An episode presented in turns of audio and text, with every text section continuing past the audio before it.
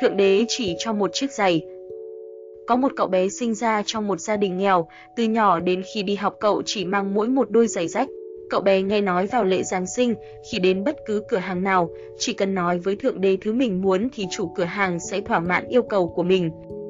Vào hôm Giáng sinh, cậu bé nhìn thấy trong một cửa hàng giày có bày bán những đôi giày rất đẹp nên đã bước vào cửa hàng và nói với ông chủ rằng, hôm nay là Giáng sinh, cháu rất thích đôi giày này.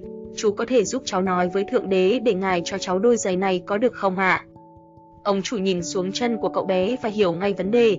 Ông ấy cầm lấy đôi giày rồi nói, được thôi cháu bé, bây giờ ta sẽ nói với Thượng Đế. Sau đó ông ấy cầm đôi giày và đi vào bên trong.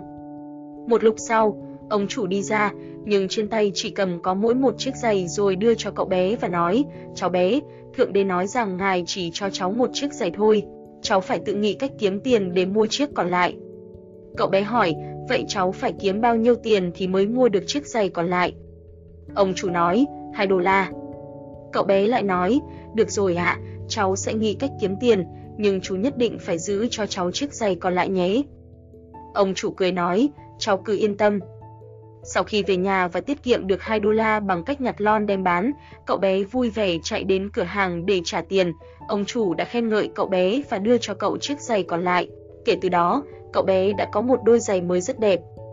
Khi lớn lên, cậu bé đã từng làm nhiều nghề như nhân viên cấp cứu, bình luận viên, phát ngôn viên rồi bước vào giới nghệ thuật và trở thành một ngôi sao nổi tiếng.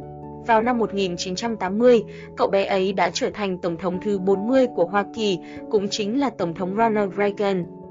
Trong nhiệm kỳ tổng thống của mình, có một lần ông Ronald Reagan được phóng viên hỏi về việc có ảnh hưởng lớn nhất đối với sự trưởng thành của ông là gì. Ông đã kể về câu chuyện thượng đế chỉ cho một chiếc giày khi ông còn nhỏ. Ông Reagan cho biết, sau này tôi mới biết được giá gốc của đôi giày đó là 38 đô la.